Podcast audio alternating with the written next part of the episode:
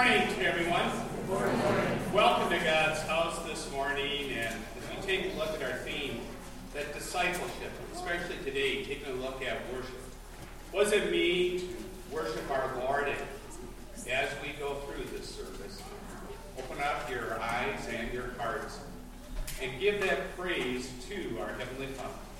We join in with our first hymn, Praise the Lord, the Almighty.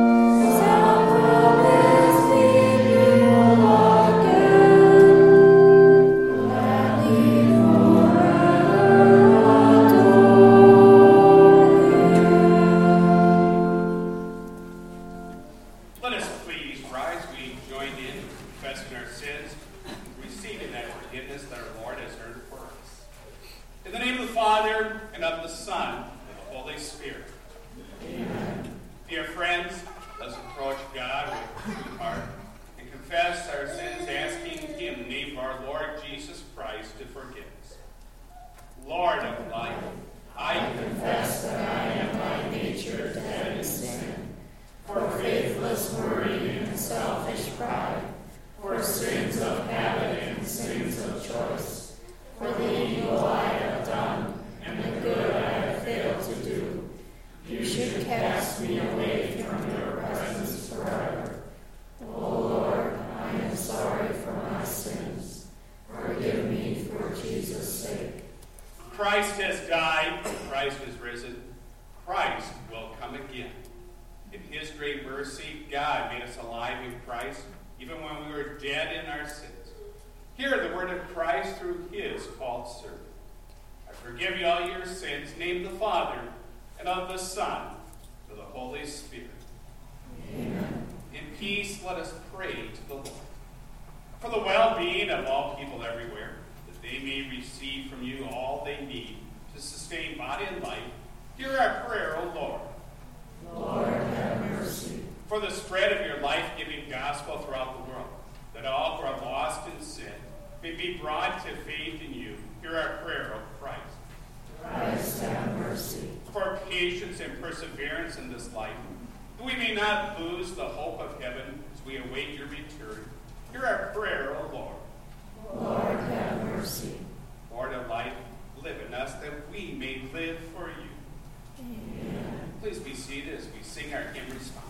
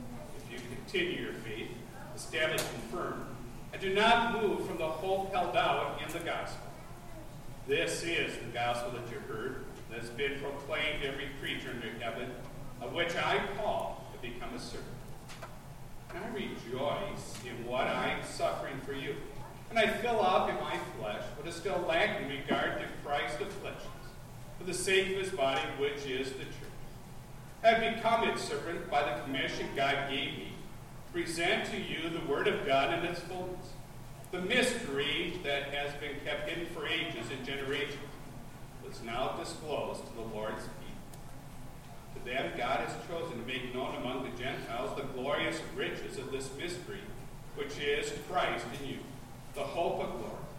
He is the one we proclaim, admonishing and teaching everyone with all wisdom, so we may present everyone fully mature in Christ. To this end, I strenuously contend with all the energy Christ so powerfully works in me. This is the word of our Lord. We continue with our psalm this morning, Psalm 119.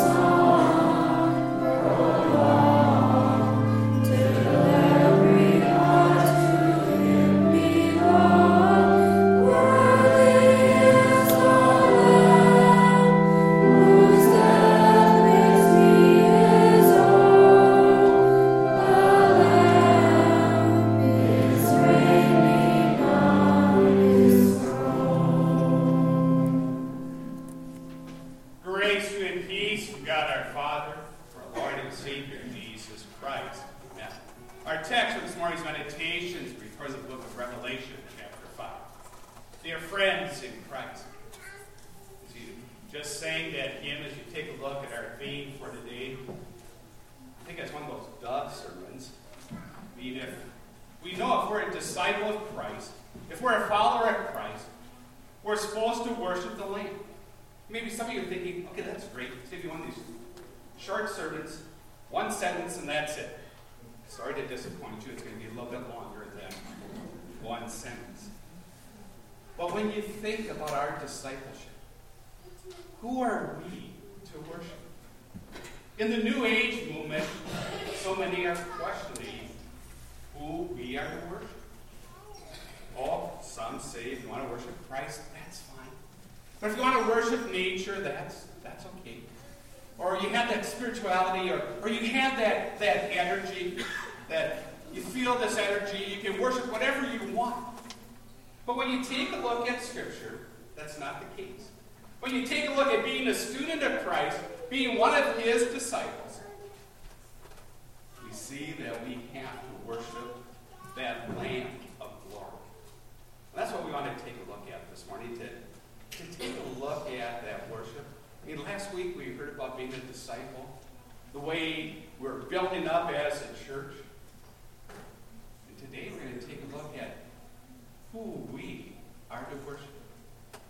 And here is John, exiled from Patmos. And God opens up these different revelations, these different visions for him to see. And he gets to see this worship. And just take a look at the beauty of this worship that's before us this morning. And we'll also see that we're part of that worship. Then I looked and heard the voice of many angels, numbering thousands upon thousands, and 10,000 times 10,000. They encircled the throne and the living creatures and the elders. John wasn't trying to give us the number of angels. We're never told in Scripture how many angels, but what he's showing here is that large number. I mean, thousands upon thousands, 10,000 times 10,000.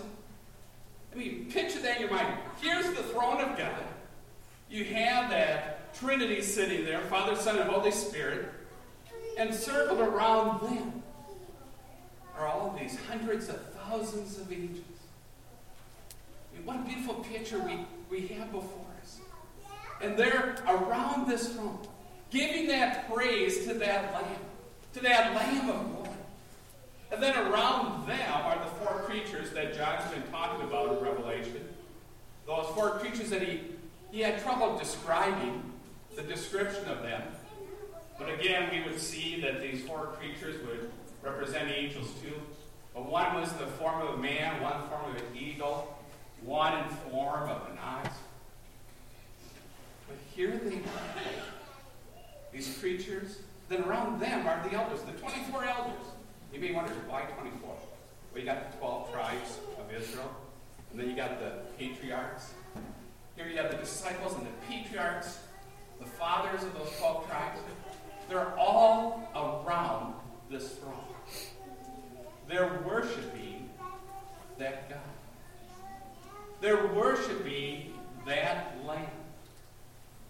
Think of what that was to be like. To hear that praise. The way we see that circle getting bigger and bigger and bigger, that worship. The way we are even included in that worship. We are told who we are to worship. There is no question about it. We were heard about it in our first reading for this morning that, again, through Christ, we're no longer aliens and we're no longer foreigners to God, but we're part. We're part of His disciples. And then, too, with the lesson of Mary and Martha, we see what's so important to be gathered around that word, to give that worship to that Lamb. The postmodern world may again say, worship whoever you want, whatever you want, wherever you want.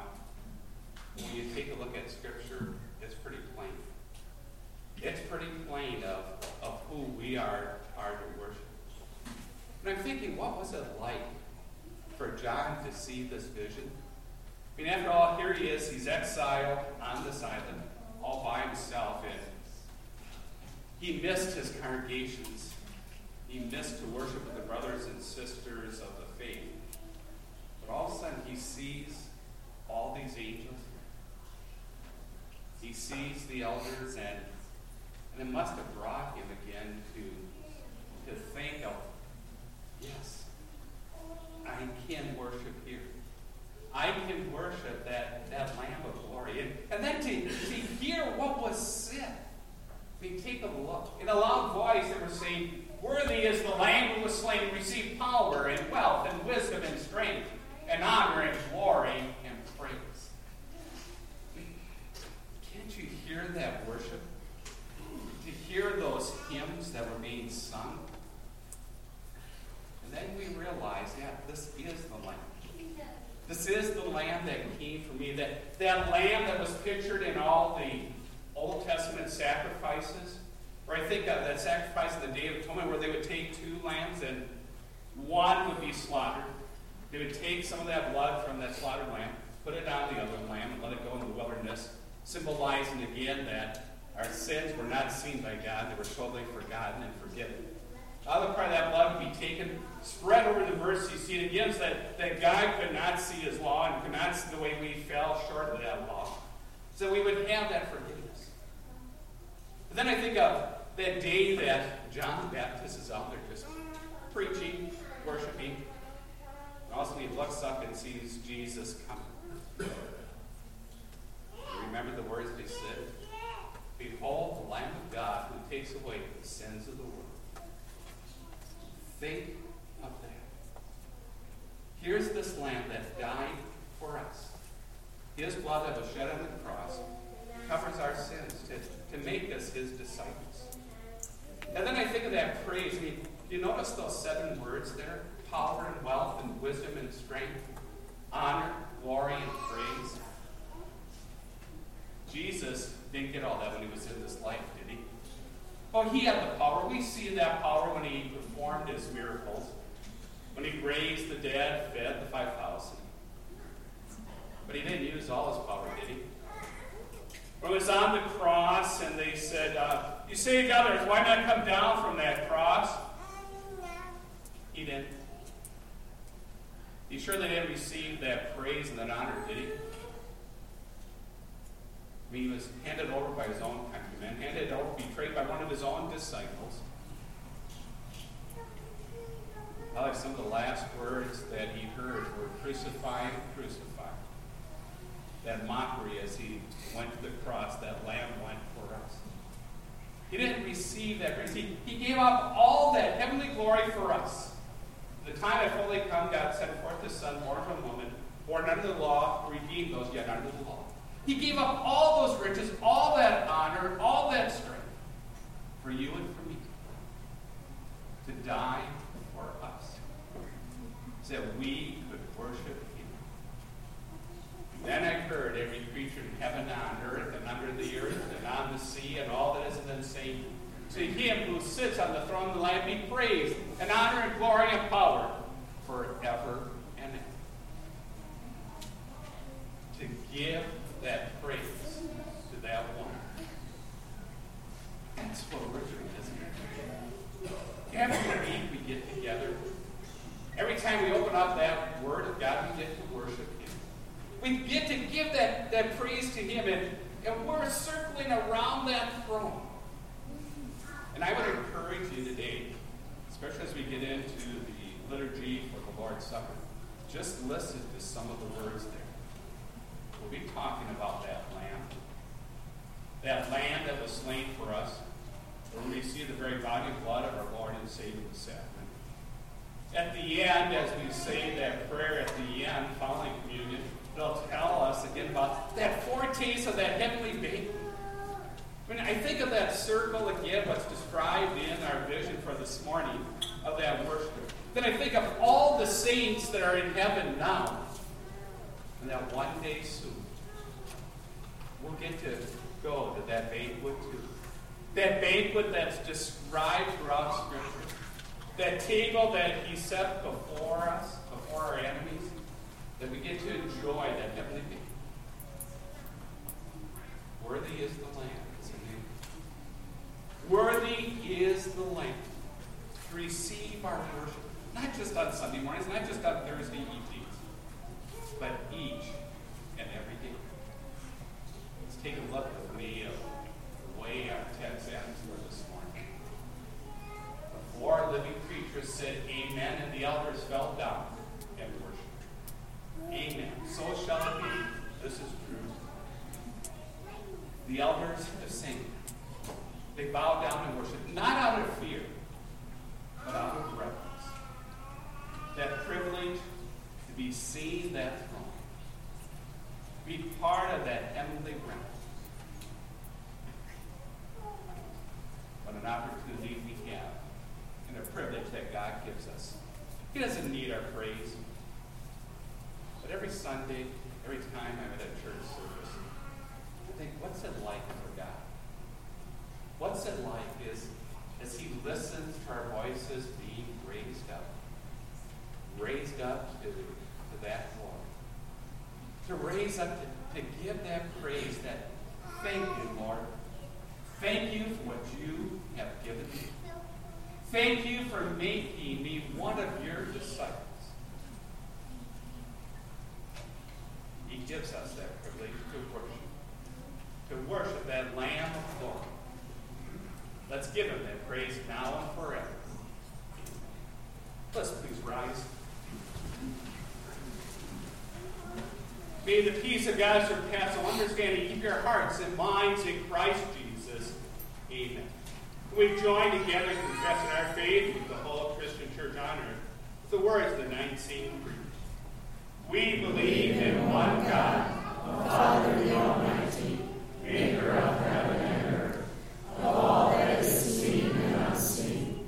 We believe in one Lord, Jesus Christ, the only Son of God, eternally God the Father, God from God, light from light, true God from true God, begotten, not made, of one being with the Father. Through Him all things were made,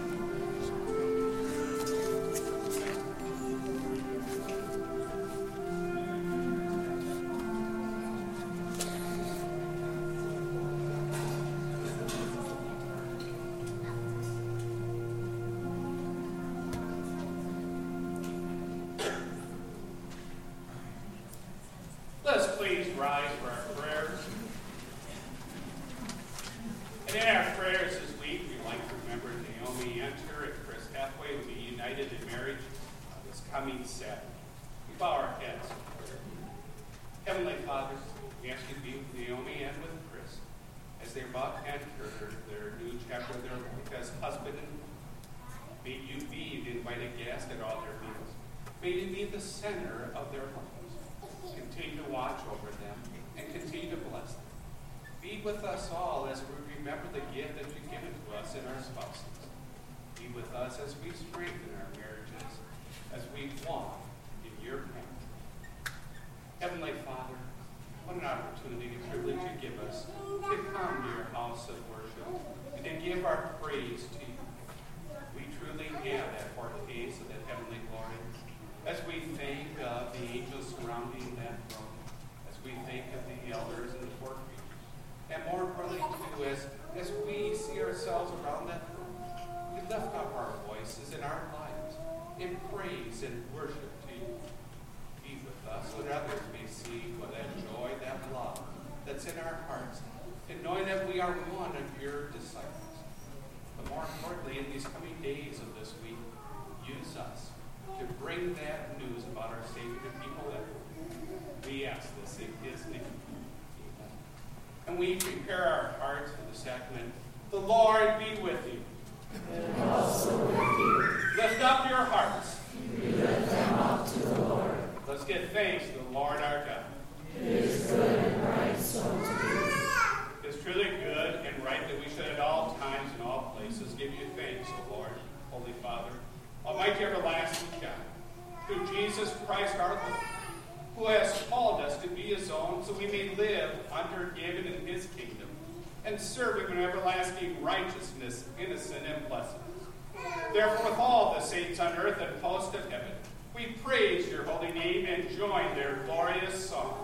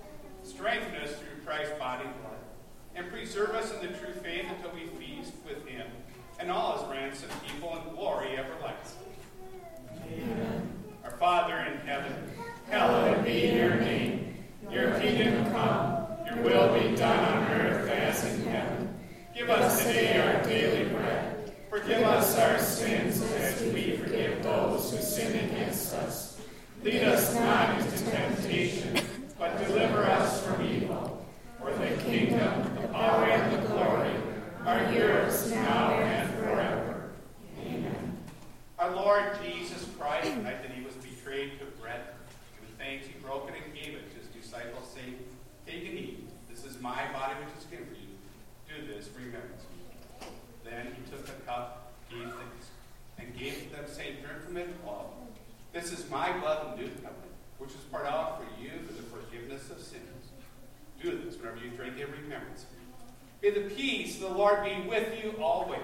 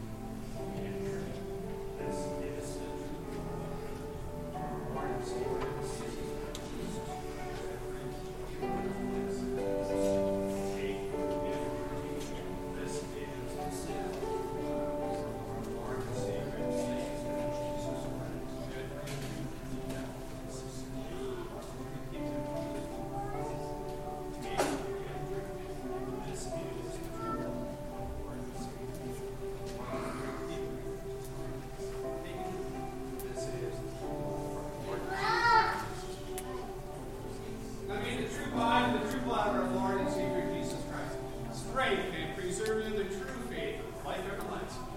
Go in peace, your sins are forgiven.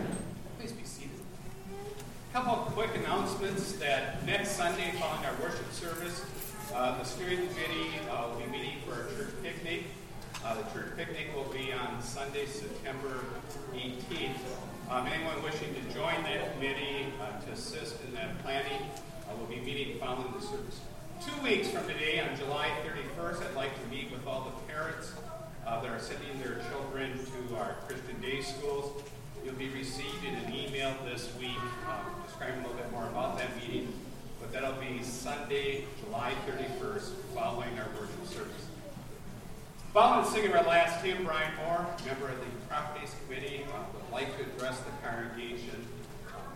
asking for some help on with our properties. But before that, let's join together in giving that last praise as we think of that forgiveness, the way the Lord watches over us and takes care of us each day. May truly all of us give that praise to Him.